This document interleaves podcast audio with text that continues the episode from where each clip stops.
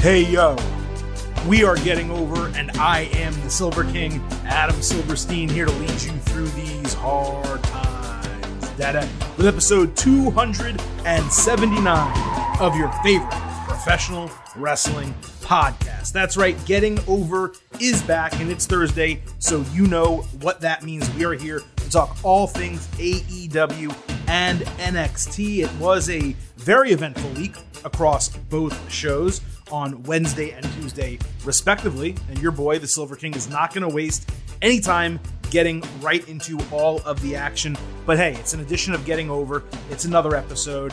You know, I would be remiss if I did not start this show like I do every episode by reminding you that Getting Over So please head on over to Apple Podcasts and Spotify. Leave those five star ratings on Apple. Also, leave a review. Let people know why you love the show, why you listen, why you subscribe, and convince them to do the same. Again, this is our biggest season of the year. It's WrestleMania season. Tons of stuff is happening. Bunch of shows, big shows still to come. And this is the time for us to grow, and you guys can help us with that. You can also help us grow on Twitter by following us at Getting Overcast. We tweet polls, gifs, videos, live commentary during the four major wrestling shows here in the United States. And of course, not only do we have the pre and post show polls ahead of pay per views, we do the live free shows on Twitter Spaces as well. So every reason for you to follow us on Twitter at Getting Overcast. Now, we're not going to waste too much time here uh, getting into the show. Just a reminder for these AEW and NXT episodes, just like every episode of the Getting Over Wrestling podcast, we have episode descriptions with timestamps. So if you want to skip around, you have the option to do it if you only watch AEW, if you only watch NXT. But as I always caution you guys, I hope you listen to the entire show. You should have a good idea what's going on in the other products, whether it's WWE proper, NXT, AEW, even if you don't watch. I do think it's worthwhile to spend, especially on, on this show, 15, 20 minutes listening to uh, the breakdown of the other program. And hey, who knows? Maybe it starts interesting you and you decide to start watching it. That would be pretty cool. We are going to start today with AEW, which did put on a very special show, uh, St. Patrick's Day Slam. I always have to remember whether it's Bash, Clash, Slam. AEW does so many of these special shows, it's tough to keep track. Uh, but they did that for Dynamite on Wednesday, found it to be enjoyable. Friday's Rampage, look, you guys know it's very consistent. I, have been very consistent with this. Rampage is not the show for me. It just it doesn't work. Um, frequently, it does not feel newsworthy enough or, or important enough to really watch live, and therefore, most weeks these days, I'm watching it on Tuesday or Wednesday right before AEW Dynamite. But I do want to give a big shout out to the San Antonio crowd for Wednesday night fantastic pay per view level crowd. It made Dynamite seem bigger and better than it was as the sum of all of its parts. I actually was a bit disappointed overall in terms of what we got on Dynamite because it was a special show. There were title matches and they built it up to such a big deal. But it was far better, far, far better than what we've gotten from AEW the last couple of weeks. And again, that's coming off a string of four or five episodes I thought were incredible heading into uh, AEW Revolution. So, you know, maybe they're starting to get back on track. A lot happened on the show. Let's not waste any more t- time and get right to it. Uh, so on Rampage Friday, Jamie Hayter fought Mercedes Martinez. Hayter ate a spider German suplex off the top rope and almost landed on her neck. Britt Baker attacked Martinez behind the referee's back. Hayter won with a lariat, and I just thought it was a pretty weak finish to the match. It was solid, it got way more time than those stupid challenges that we've been getting with Serena Deeb on Rampage, so that was a positive. And then Thunder Rosa made the post match save after the heels threatened to stop Martinez into the title. And that, of course, set up the big main event on Dynamite, which was the AEW Women's Championship. Britt Baker defending against Thunder Rosa inside of a steel cage. This was appropriately the main event of the show. Rosa came out in her adopted hometown of San Antonio. She wore a sombrero. She was holding Texas and Mexican flags and a mariachi band played at the beginning of her entrance. Baker had uh, Scott Hall NWO style drip gear, which she's been wearing the drip gear recently, so it wasn't specifically for that, but it was in black and white, which was very appropriate given the circumstances. Britt bladed minutes into the match, no surprise, and later threw a bunch of chairs into the ring. Rosa, I think, bladed. I don't think it was Britt's blood on her, but I'm not totally sure. Uh, Baker super kicked the referee. Then Rosa ran Baker into the referee, knocking him outside. Rosa covered for no count, then hit the Thunder Driver for no count. Baker stacked the chairs and hit an avalanche air raid crash into them for no count. A new referee, Aubrey Edwards, finally ran down for the heel, not the face, because that makes sense, uh, and got a 2.5. Baker stacked eight chairs into a pyramid, climbed the cage, and simply fell backwards off the cage into them, which I just thought was the least impactful move they could have done, given the fact that they set up all these chairs. I thought we were going to get something really cool. Instead, she just fell into them. It was pretty disappointing as far as I was concerned. Baker dumped thumbtacks in a callback to their lights out match and backdrop Rosa into them. She put on her glove and flicked the bird at the camera. So Rosa bit her hand and then smacked her ungloved hand into the thumbtacks, which I thought was great. Very inventive, very smart. Rosa then hit a power bomb into the tacks. Baker completely no sold it. She immediately rolled outside, got a chair, did a headshot on Thunder Rosa. Rosa no sold it, rolled back into the ring, kicked her like once, and hit a Thunder Driver into the tacks to win the AEW Women's Championship. This was a good match, don't get me wrong but it was clunky throughout, and the finish was so odd given the two no sells. My guess is the whole thing was rushed due to time. But what you do when that happens is you don't try to run through all of your spots. You cut out a spot or you combine a couple spots. So you cut the power bomb and chair shot and you just hit the thunder driver and you get the win. Or you hit the power bomb and instead of Britt rolling outside to do the chair spot, you just immediately pick her up and do the Thunder Driver. Now she's hit taken a power bomb and a Thunder Driver into the tacks. That is a very legitimate way to lose the championship. In fact, more legitimate than the way the finish was actually booked. So those were my issues with it. This was a situation I was fine with the blood. It did make sense. They did a lot of callbacks to the lights out match. So they were bleeding then, especially Britt. You have to do it again. I did think lights out on its own was overrated. People just loved her crimson mask and the way she looked at the camera, although there were a lot of really nice spots in there. This for me did not come anywhere close to Lights Out. So I went 3.25 stars and a B, but I did think both of them put in good work. The other thing that everyone needs to consider is AEW's steel cage match style. They really do it more as a topless Hell in a Cell, where the cage goes around ringside so they can go under, get tacks, get steel chairs, all that type of stuff for me, I just don't see why any of that is necessary to be put in the match. It's a steel cage match. That's a stipulation. It was almost like they just wanted to do another lights out match, but didn't want to do exactly the same thing one year later. So they made a steel cage, but they still allowed them to use all the weapons. You can still do a steel cage match with weapons, by the way, if the cage is literally on the apron, like in WWE. You have people throw chairs over the top or throw thumbtacks over the top. She has Jamie Hayter um, and Rebel. By the way, where were they? Why did they not come down to ringside at any point and interfere or help? Like in kayfabe, it didn't make sense. I was glad that it was a clean match, but in kayfabe, why would they not be there? Very strange. So, you know, it was good, not great. That's the best way I can put it for the main event. On Dynamite, we had Hangman Page and Jurassic Express against Adam Cole and Red Dragon. This opened the show. Hangman had a great hot tag. Then the Faces did a really choreographed triple moonsault out of the same corner. Luchasaurus later hit a double standing moonsault for a near fall. Cole caught Jungle Boy flying with a super kick. There was another really choreographed double Doomsday Device spot off the top rope. Cole eventually caught Jungle Boy with the last shot and got the win. Overall, good match. There was a lot of tagging, so it was not a Rick Knox special, even though he was the referee. And also, yeah, some of the stuff was over choreographed. That's not my style, but both uh, situations where that happened it was really inventive, and I appreciated that.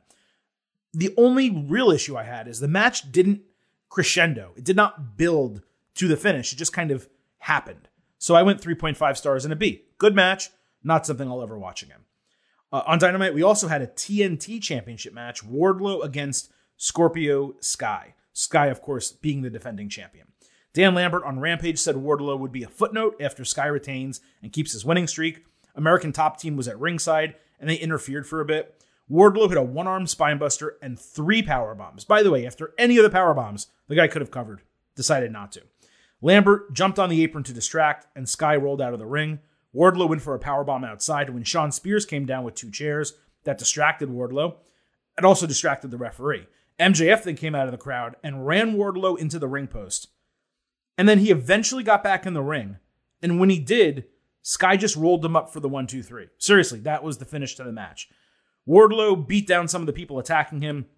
He went to powerbomb MJF when Spears hit him with two chair shots. A second rate MMA guy, I think he's Paige VanZant's husband.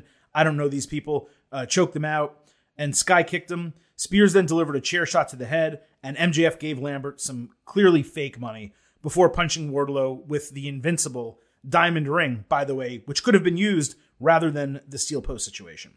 We knew the obvious booking coming in, okay? MJF costing Wardlow the title. That was perfectly fine from a booking standpoint. Made all the sense in the world, created additional animosity between the two guys. But the execution of this was terrible. This beast who cannot be beaten, who dominates people. He got taken out with a simple run into the post that every other wrestler recovers from easily. Then he simply gets rolled up like 30 seconds later, and he's still woozy enough from it, apparently, that he somehow eats the pin. Like, come the fuck on here.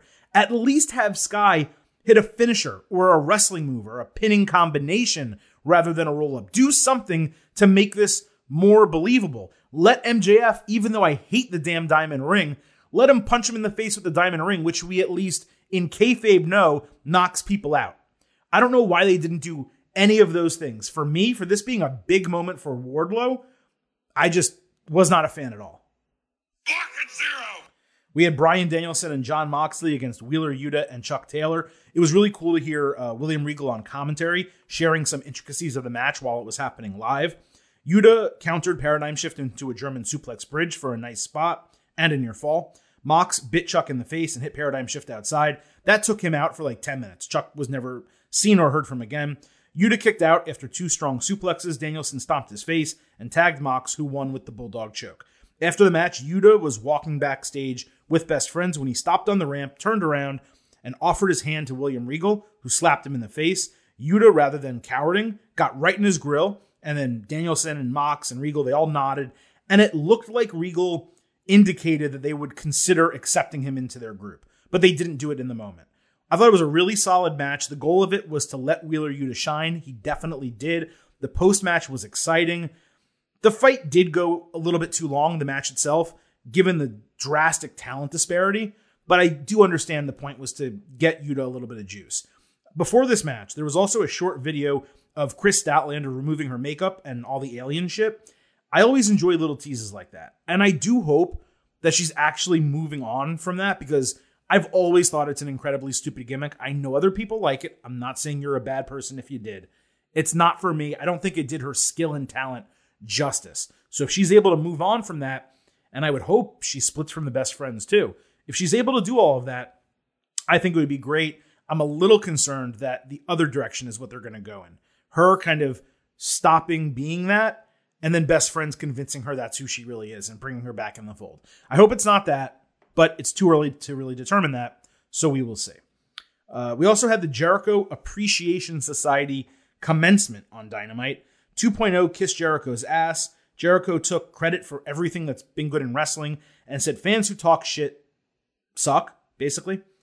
Uh, he said the rest of the roster is made of pro wrestlers in AEW, but he's legendary and a millionaire because he's a sports entertainer. That obviously got booed by the fans. Daniel Garcia grabbed the mic. He said he is a sports entertainer too. Jericho put himself over for paying for Garcia's surgery, which like is true. And Tony Khan did also. I found it really weird to include that in a wrestling promo, but whatever. Uh, Jericho called back to his bad creative line for 2.0, saying that it's a shitty name. But that wasn't their name in WWE. They were Everrise, and they also didn't use their ring names that they had in uh, AEW in WWE. So I assumed he was twisting that and saying it was bad AEW creative to call them that. But I didn't really. I know he just wanted to do the callback to the start of uh, Inner Circle when he did. I think uh, the Jake Hager deal when he first made the when he first said the bad creative line. I know he wanted to call back to that, but it didn't really fit 2.0 the same way because no one was chanting anything, and 2.0 chose their names. So it was their own creative that was bad. It was a little convoluted. Anyway, Jericho said they're now using their real names. He put himself over again for getting 2.0 jobs when they were fired by WWE. Jericho called Jake Hager the hand of the king, and then Hager said, We are the JAS and we beat up pro wrestlers. I was just split right down the middle. I saw people loved this, I saw people hated it. I literally love hated it, like 50 50. It was a very try hard segment, if that makes sense. It felt forced in a lot of places. Jericho is basically trying to get heat by having them be WWE guys in AEW, which technically all of them are, with the exception of Daniel Garcia. That's certainly a choice, but it's one that feels kind of unnecessary and not necessarily that compelling. As a group, they feel more like a jobber faction, even though Chris Jericho is in there. They feel more like a jobber faction than they do a big time faction like Inner Circle did that could run rampant across all of AEW. I did enjoy the promo concept, and I thought the execution was really good as well. The question is does this concept work long term? And the only way we're going to know that is by watching and finding out. FTR backstage at Dynamite said they respect Tully Blanchard, but they weren't on the same page with him. The Young Bucks came up and said FTR could hire could hire any manager, even the best there is, and it wouldn't matter because they weren't as good as the Bucks. Now maybe it was just me, but it sure sounded like a Bret Hart tease. Maybe he shows up given this Owen event is starting in May, like eight months after it was first announced. I'd love to see him as a couple appearances as a manager. I don't think I'd like to see him as a regular where he's on screen just like Roberts and Tully and all these guys are constantly on. I don't think I want that for Bret Hart, but if he's their manager for like a big match against the Young Bucks, a number one contendership or something like that, I think it'd be really cool to see Bret again. On Rampage, Darby Allin fought uh, Marq Quen. Darby hit a Scorpion Death Drop but didn't cover. Quen hit an absurd 450 splash off the top rope outside. The crowd completely no sold it, and I just didn't understand why. Uh, Darby avoided a shooting star press and tapped Quen out with an armbar and a finger twist. The AFO stalked them afterwards, so the Hardys came out to even the sides. The match had its spots that were solid. The Hardys on Rampage, when they came out, they came off to me like they were back in TNA. That's just how I saw it. On Dynamite, though, we got a, a tag team match the Hardys against Private Party. The Delete shit was back. The Hardys were back in their old regular gear, and Jeff was in face paint. I, I thought back when I saw this to Matt when he requested his release from WWE, saying, Vince wants us to be the Hardy Boys. I don't want to be that anymore. Now, granted, that was like two years ago, but here he is being the Hardy Boys again. I just kind of thought that was all interesting. There was a very loud chant for them. The referee allowed a blatantly illegal tag. I, I don't know how that happened. Uh, hit a tope cannonball into Matt. There was a "We Want Jeff" chant. Private Party tried uh, the Hardys splash in the corner, but Matt snuffed it out. Jeff got the hot tag and hit all of his signatures. Matt stopped Gin and Juice with a side effect. Jeff then hit a regular splash for a two count. There was a double twist of fate counter, and then the Hardys both hit twist of fate before Jeff landed the swanton bomb for the win. This was exactly what the match needed to be. The Hardys are the old, yes. They're a step slow, sure. They got the job done. After it was over, Andrade El Idolo and AFO came out with Darby and Sting making the save, just like last week. No one fought, very repetitive. Clearly, we're going to have an eight man tag team match soon. I have to assume it's going to be next week on Dynamite, but I don't think it's announced just yet. Chad Placinka at I Don't Exaggerate, he wrote in Matt Hardy two years ago. He debuted in March 2019. He's had three to four gimmicks, a 30 and 13 record according to the AEW site. Has he had a successful AEW run or not? Um, you know, I think the best way to put it with Matt is he's been pretty irrelevant. Like, yeah, he's been on TV, he's been uh, involved in a couple things. They did have the, I think he was part of that Stadium Stampede match, the first one, and that was pretty cool. But yeah, nothing he's really done has worked. It hasn't gotten over. He's kind of just been thrown in with other people and he's looked a step slow. And in terms of the creativity, all the creativity that we saw in TNA and Impact that fans in WWE, you know, thought we saw a little bit, right? When the Hardy Boys first broke up and Matt started doing the delete gimmick, the Woken version with Bray Wyatt and that whole deal. We saw that a little bit. Uh, and then he kind of goes over to AEW, and I think everyone was like, oh, he can he gets to be creative again. And he gets to do all the crazy Matt shit. Well, he's not really doing it. It's he's kind of just he did a version of the woken broken didn't really work. He became Big Money Matt, didn't really work. And now he's back at Hardy Boys. So, yeah, I would say no, not a successful AEW run, at least not so far. But I do think that there is every reason for them to push the Hardy Boys, the Hardys, whatever they want to call them, uh, because Jeff's there. And Jeff's the money guy. He really is. And the group always has been. And I think Matt knows that. Uh, Swerve fought Tony Nese on Rampage. Swerve hit a deadlift brainbuster for a near fall. Nese came back with a fireman's carry gutbuster. Nese caught Swerve with a basement heel kick and a 450 for another near fall. Swerve then double stomped Nese off the apron and hit his rolling flatliner for a 2.5. He finished with the running heel kick and a coup de grace that he kind of missed for the win. I thought we'd get a JML driver. I was surprised we didn't. Really solid match, below what I expected from these two, below what we've seen before from these two, but it was entertaining 3.25 stars and a B. And then last here, we had Keith Lee against QT Marshall on Rampage. Lee pounced Marshall after avoiding the diamond cutter. Then he hit the Big Bang Catastrophe to win in four minutes. Keith tossed Aaron Solo over his head, hit Nick Comoroto with a spirit bomb, and then threw Solo out of the ring. Ricky Starks and Powerhouse Hobbs attacked. Keith got some shots. Hobbs hit a huge spinebuster that laid Lee out. The spinebuster spot was really good. It was the only actual part of the match and segment that I enjoyed. And then on Dynamite, Starks talked talk trash to Keith backstage, saying Rampage was their show and he shouldn't be on it. This is after it was announced that Lee was booked on the show against Max Caster. The whole thing is nonsense. I don't understand why Keith isn't fighting Team Taz already. Why like what is preventing it? They're clearly going after each other.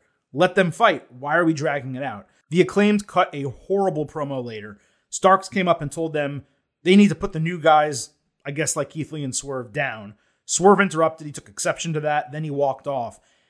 And I just looked at kind of what they were doing, and I thought it was strange how all these guys they're shoving together into this extended storyline that really doesn't have to do much with each other, with the exception of Swerve and Keith Lee being new and Starks and Hobbs saying, "Well, you know, we don't want you taking our spot." That's a good story for a tag team feud. You got you want Lee and Swerve to team up against those two. I'm all for it. By the way, I think that would be an absolute banger of a tag team match. But I don't know why all these, why is the factory involved? Why is the acclaimed involved? The acclaim was just challenging for the titles and, and involved in all that shit. Now they're in a low card feud with people who shouldn't be in the low card. And, and by the way, why does Starks and Hobbs, why do they run around with each other, but Hook is never with them? If he's part of Team Taz, we only see Hook solo and we only see these guys solo. They used to be all together with Brian Cage. I do not understand any of that. And by the way, we don't see Taz with them either.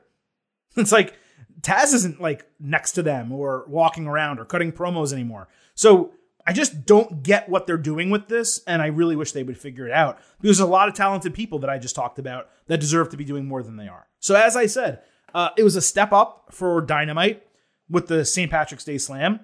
Big step up from the last two weeks, but still nowhere close to those four or five go home dynamites we got before Revolution. And I really do hope that they figure some stuff out and kick some of these new storylines or whatever they're trying into gear because I want to feel the intensity. And right now, I really don't feel it.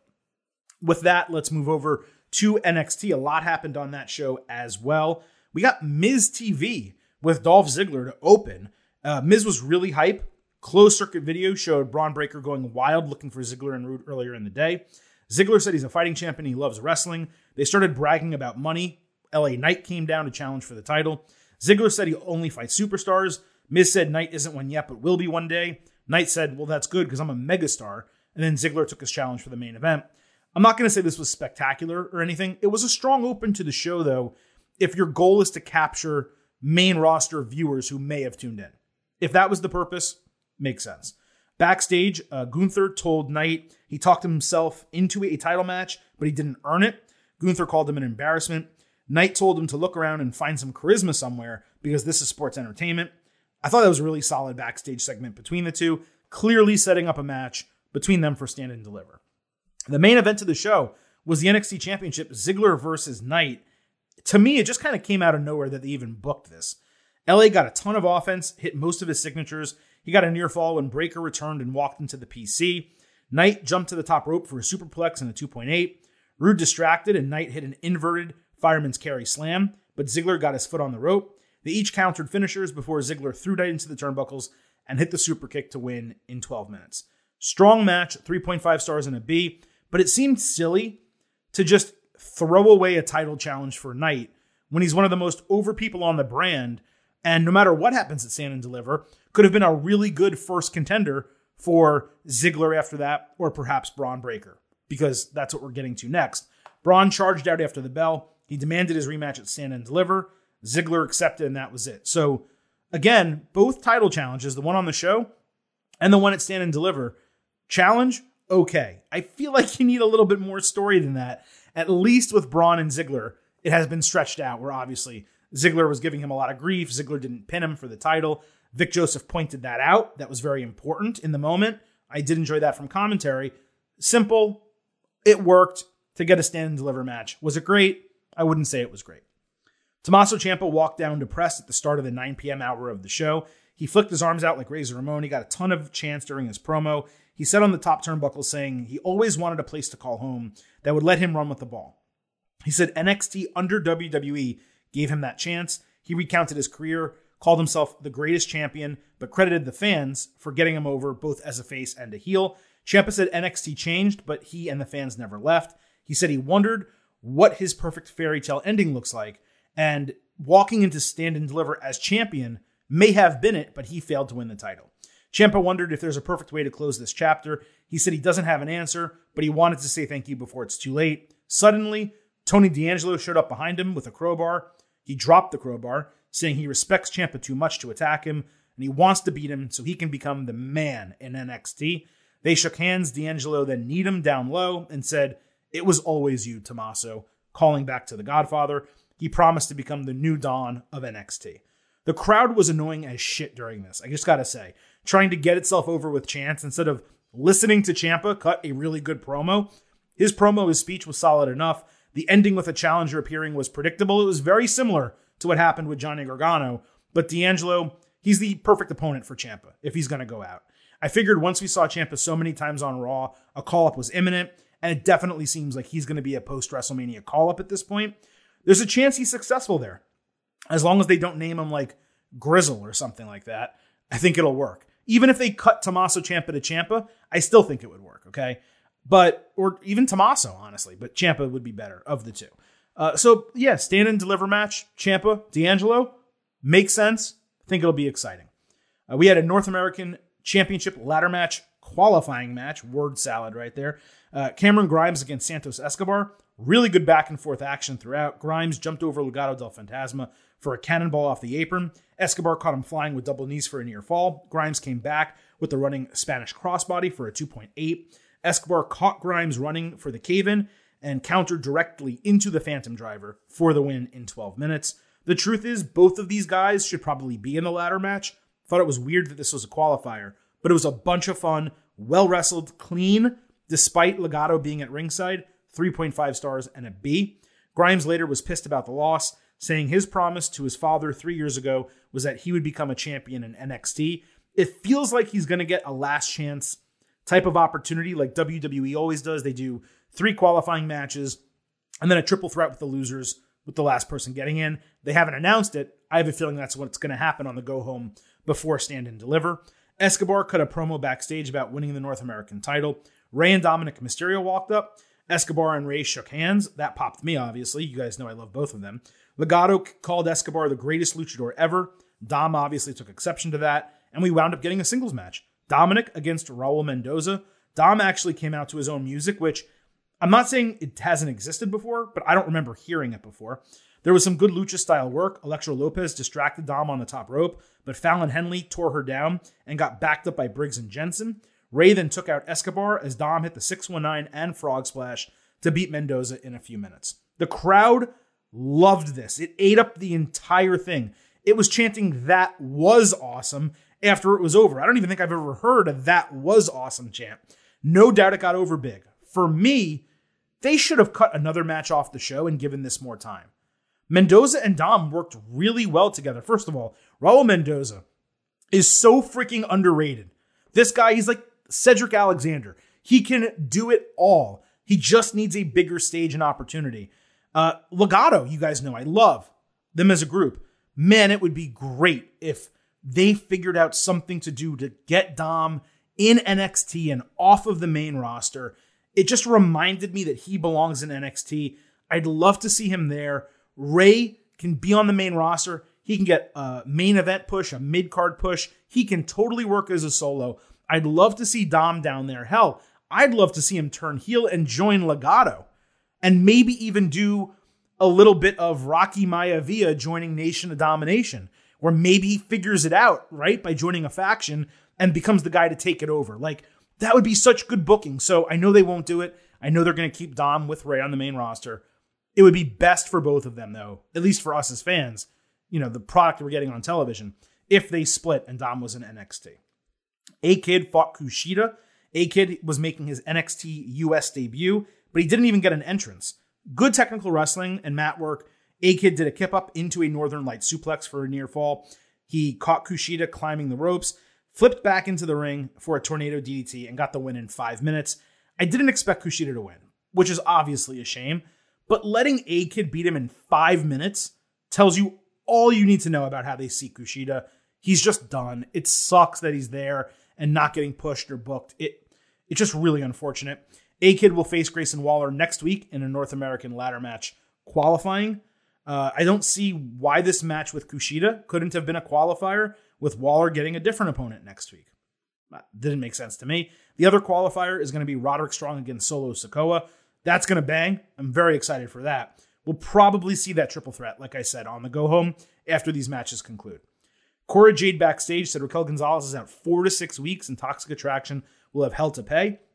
She showed off that she stole all three of their title belts. So we had Io Shirai and KLR cutting a promo about winning the Dusty Rhodes Tag Team Classic next week and then going after Toxic Attraction. Wendy Choo and Dakota Kai were still being positive when Toxic Attraction was furious about not having their titles. Chu and Kai said they didn't need their help last week and started getting along together. I just assumed that they would do the finals at Stand and Deliver, but now that I actually think about it, it does make a lot more sense to do it next week. You have the go home, and then you have the title match on the show. So there you go. Jacy Jayne found one of the women's titles hanging in like a boiler room area. She pulled it down, and that led to like a contraption that locked her in a booby trapped cage that was set up by Cora. Gigi Dolin then found hers on a dumpster lid. She jumped in to get it, and a forklift slammed the lid shut as Cora taunted her. Jade then jumped into a Range Rover with the title, the main NXT women's title. But Mandy Rose was in the back seat. Mandy absolutely beat her ass in the parking lot, talked a lot of shit. Then she grabbed spray paint and sprayed Cora's back, but it was completely indiscernible. Like I had no idea what she was spray painting. I guess it was a TNNA for toxic attraction, but it couldn't even tell. Uh, what the thing that came to my mind is it was a better brawl than Charlotte Flair Ronda Rousey on SmackDown, and it was Cora Jade and Mandy Rose. It tells you how bad the Flair Rousey brawl was. Uh, the whole Roadrunner deal with Cora, I did find that to be fun and a little bit different using Toxic Attraction as Wiley Coyote. Whatever, you know, was it great? No, it was fun. You know, it was fine. Uh, Rosa and Jade was made for Stand and Deliver, so Cora's going to get a title match against Mandy right away. I could not think of a less interesting women's title match for a. It's not a takeover, but you know, it's a takeover equivalent type of show given all of the incredible women's talent on the NXT roster. They're giving Cora Jade another title opportunity, and it's against Mandy Rose. It'll probably be the worst NXT women's title match in the history of one of these types of events. It just makes no sense that she keeps getting opportunities when she doesn't win shit, and there's so many other women on the roster. So that to me is super annoying. The Creed brothers uh, ran into the ring with mics screaming. They wanted to know who attacked them. MSK entered in NWO shirts. Wes Lee said, Hey, yo, promised they didn't attack the Creeds, but were angry that they cost them the title match last week. Malcolm Bivens said MSK had to wait its turn. Imperium came out on the lift. They said they wanted both teams to prove themselves in a triple threat match because Imperium fears no one. This was the expected booking, but as I said last week, it's strange that the Creeds won the Dusty Rhodes Tag Team Classic fair and square and don't have a singles match for the titles. Bivens questioned Grizzled Young Veterans and Edris Enofe and Malik Blade about whether they attacked the Creeds last week. Both teams denied it, but it got heated with the Creeds and GYV, so they're going to have a match next week. Sarray uh, had a scheduled match against Tiffany Stratton. Stratton attacked during Sarray's entrance and ripped off her amulet. She continued kicking her ass all the way down the ramp into the ring, where they ran the bell despite her not being ready. Stratton avoided Sarray's decapitation dropkick, hit her springing handstand splash in the corner, and won with a twisting Vader bomb in one minute. I would go crazy here on Sarray losing in one minute. I would also go crazy on her wrestling in the schoolgirl outfit. But the whole story that I think is lost on people who are criticizing this is the amulet changes her. So, no, she's not going to wrestle like that.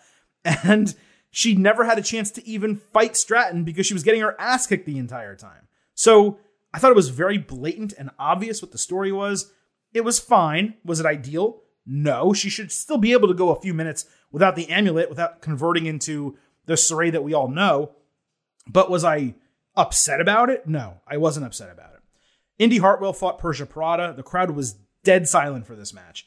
Duke Hudson distracted Indy, which let Persia try to finish her, but Dexter Lumis popped out from under the ring to distract Persia, and Indi rolled her up for the win in two minutes.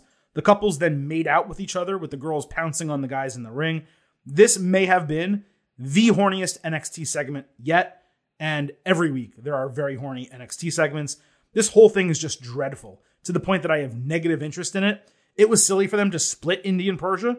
The whole thing is just nonsensical. If they put a mixed tag team match on, stand and deliver, or maybe the go home NXT for it, that's going to be the pits.